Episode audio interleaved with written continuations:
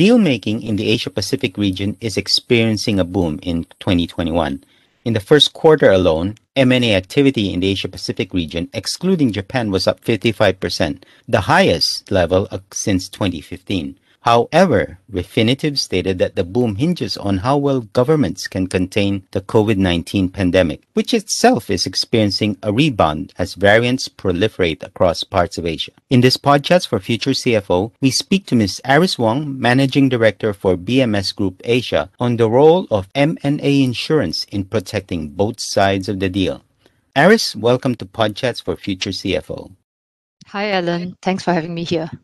What exactly is M&A insurance and is this a new trend in Asia?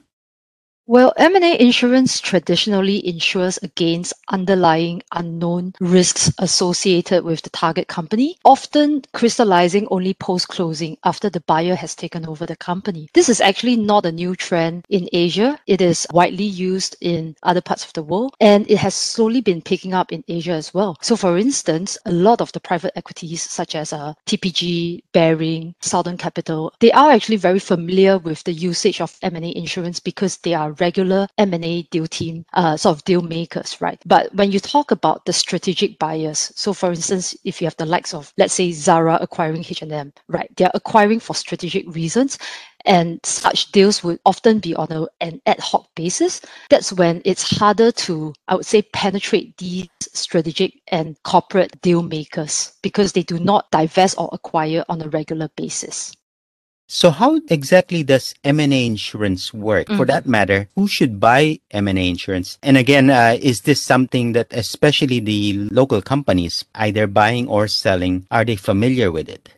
Sure. So maybe I'll take uh, your questions one at a time. So the first one is how does it work? So M&A insurance actually it insures against the financial losses incurred by the buyer as a result of the reps being given by the seller to be inaccurate, right? So in this case, I think if we could take a step back, uh, we would all be very familiar with the concept of caveat emptor, which is buyer beware, right? So in this case, why can't we have the same scenario where the buyer does its due diligence and then acquires the company uh, as is based on the diligence result? The reason is that it's flawed here uh, for two reasons. One is there's information asymmetry, right? If you think about it, there's only so much information that the buyer can uncover during a short span of a few weeks of diligence. So they are actually sort of taking on a company with with a lot of sort of contracts, employees, uh, unknown liabilities. And the second factor is that these unknown liabilities could have a black swan event like kind of impact, which means that it's low probability but high severity. So in the event that one of these unknown liabilities crystallize, it's a low chance of striking, but when it does, it has the ability to cripple the target company and buyer, right? So in this case, you want the sellers to warrant or stand behind such historical state of affairs. And in the event that these uh, state of affairs are inaccurate. Now, instead of looking to the seller, because post completion, for instance, if the seller is a fund, the seller could be actually like there's a group of them and they are financially insolvent. Who do you look to for this guarantee or warranty, right? So that's how M&A insurance works. You look to the insurer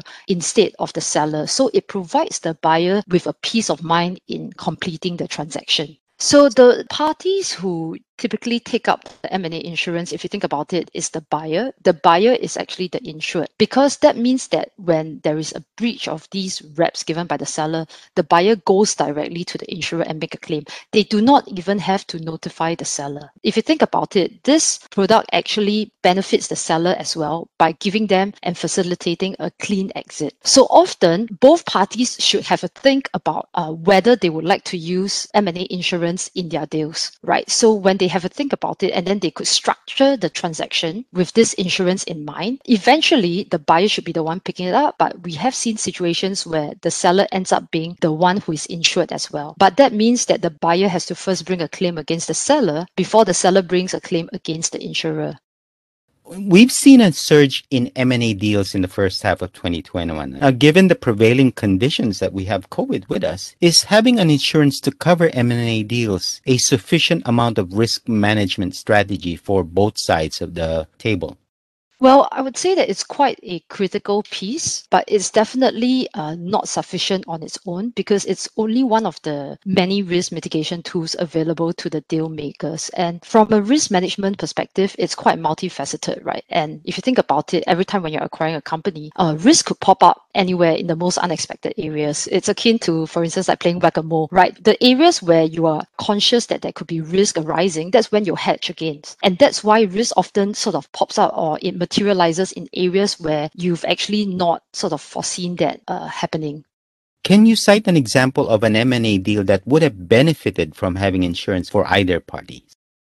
Uh, so if we take a look at the M&As of insurance context, right, uh, a lot of these deals are actually quite confidential. And because of that, uh, it wouldn't be possible for us to speak on a named basis.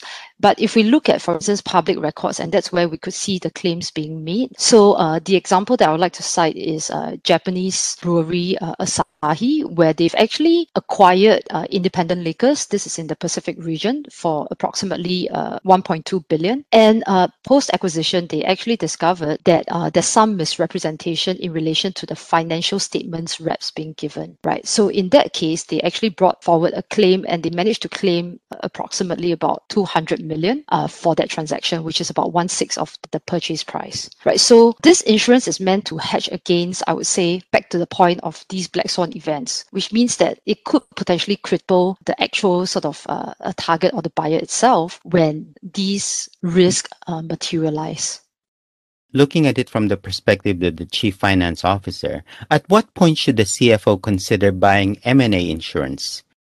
So these discussions should actually take place in tandem with the structuring of the transaction, right? So on the sell side, for instance, when the seller engages their financial advisor and they are discussing about the structuring of the deal, whereas on the buy side, for instance, you have your expression of interest when you're about to commence due diligence. That's when uh, the CFO should consciously think about whether they would like to use M&A insurance, right? We have been roped in at the very last minute when parties are sort of in deadlock uh, negotiating the reps just a few days before signing, uh, but that wouldn't be ideal. What's important is to have this, I would say, information exchange session with uh, the insurance broker, so parties like BMS, to have a think about whether insurance could be used and basically what's the pros and cons, right? Because ultimately, insurance is all about weighing the cost benefit analysis, which means if you pay this amount of premium and you get to hedge against this risk, uh, is it worth that amount or should you just self insure? So, this is what we try to assist the clients on. So, if I could just give you an example, because sometimes um, it's easier to put this in numbers, right? When we look at a transaction of a hundred million, right? Often parties wouldn't insure up to the full amount because that's assuming that something could happen which wipes out the entire value of the company. So in a 100 million deal, parties typically, let's say, insure 20 million. And the premium rates vary, but if we use a 1% rate of premium, which means out of 20 million, you are paying a premium of about 200,000. And this payment is one time for a multi year policy up to seven years, which means that if you amortize it, you are looking at about 30K in premium a year for what is essentially uh, hedging against a loss of up to one fifth of the value of a 100 million company, right? So these are the kind of factors that we would share with the CFO as well as the duty makers to let them understand what it's meant to cover and what are the costs involved.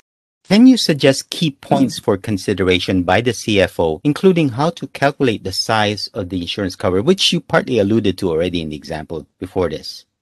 So if I were in the position of the CFO and uh, looking to, for instance, make these uh, strategic acquisitions, right? So to me, it's all about sort of numbers as well. So for instance, in the deal itself, are there any holdbacks or escrows that are required? Because these are all inefficient use of capital when money is being locked away, right? So if you have a deal requiring escrow, it means that you may be paying 80% of the purchase price upfront to the seller and 20% is locked away for a good two or three years before it's being released on the basis that there's no breaches of reps. So that's one of the, I would say, the key considerations because instead of having these holdbacks or escrows, we would propose, hey, why don't we use insurance instead? Because if your concern is whether the seller would actually respond to the claim and hence locking up part of the purchase price, let's use insurance where you would know that the insurers would definitely, they would be of reputable standing. You've got the likes of AIG, Liberty, Tokio Marine, and you could look to them uh, in the event of a claim. And in terms of, I would say, calculating the size of insurance cover, you could also uh, have a think about what is potentially the worst case scenario, uh, either as a result of one extremely sort of egregious breach hitting or a few of these breaches hitting the asset that you've acquired. And maybe if I could also sort of take a step back, because Alan, I noticed that we've actually delved right straight into the, the technicals and the details of M&A insurance. But often parties have a misconception as to what M&A insurance is supposed to cover, right? They would often ask like, hey, uh, am I able to insure against the performance of these assets or companies? That's actually not how M&A insurance function. So if I could use an analogy of, um, let's say in sports, right? You have a club, let's say, a signing up a star player. So what you want to do is, of course, you want to ensure that there's the diligence being done. They've gone through a medical, right? Just to ensure there's no underlying sort of health conditions. And then thereafter, when you've signed the player, you would get medical insurance in case there are certain underlying medical conditions that's not being picked up, right? So that is akin to what M&A insurance is meant to insure in terms of that star player being the asset that you're acquiring. Then the question is, what if this star player doesn't perform, right? Let's say in the past, they could easily score 10 or 20 goals. And right now, after signing them, they don't score any goals. There would be no insurance to insure against these type of uh, future performance or to guarantee such future performance. But what it does is that it provides you with a safety net to ensure that the asset you are acquiring has strong fundamentals as backed up by the diligence, right? So that's why the, the insurance is meant to insure against these historical state of affairs such that you as the acquirer, you are well positioned to drive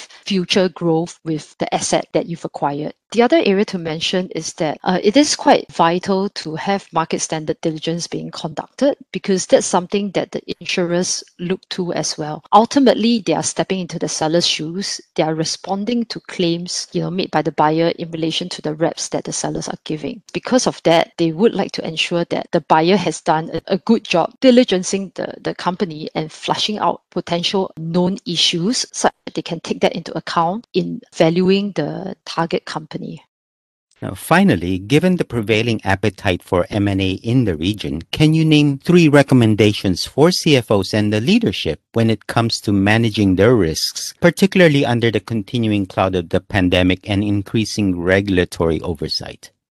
I would always say, you know, I think go back to the basics, which means uh, when you've identified a target, always uh, scrutinize the fundamentals and financial performance, uh, especially during the diligence stage. Uh, I mean, I've attended an investigative sort of DD conference recently where they've actually emphasized, they said, look, if the target has outstanding financial performance, especially as compared to its peers, always scrutinize that because sometimes it may just be sort of too good to be true. And then the second is ensuring that the valuation and the financial financial modeling uh, takes into account of a potential worst case scenario, especially in the midst of the pandemic. And last but not least, right, so you identify what you know and what you do not know, you hedge against these unknown liabilities because through the use of M&A insurance. Approach each transaction in a very methodological manner, right? You find out what you can about the asset. If you decide to proceed, you price in the known liabilities and you hedge against the unknowns.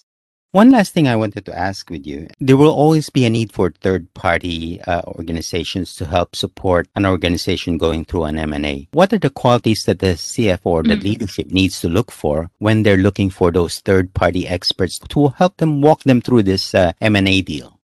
I would say that uh, deal experience would be very vital. You want to be working with parties who have similar experience and they are able to bring that to the table. Um, it's also important to identify uh, which are the individuals who are working with you because ultimately these individuals are the ones who bring the experience along, right? So often you could say that, hey, let's uh, look at a, a big brand name in terms of advisors, but you should drill into details. And that's why I would say in the M&A, uh, what I call service provider space, it's still very much driven by personal relationships as well. Because you, while you need to have the technical expertise, the deal makers also need to know that they can trust you to, uh, of course, you know, take a very commercial approach or, you know, have ensure that you do the right thing in working together with them to achieve the outcome, right? And often this also ensures, entails ensuring that there's an alignment of interest in uh, reaching that outcome. Aris, thank you for joining us on Podchats for Future CFO. Great. Thanks, Alan. It's a pleasure. That was Ms. Iris Wong, Managing Director for BMS Group Asia, speaking to us on the topic of Under the Cover of Insurance. You are listening into Podchats for Future CFO. As always, if you have a topic you'd like us to cover on this channel, simply email us at editors at society.com. We'd also like to invite you to sign up for a free weekly newsletter so you won't miss an episode of Podchats for Future CFO. In the meantime, stay safe, have a great day, and see you on the next episode of Podchats for Future CFO. Bye for now.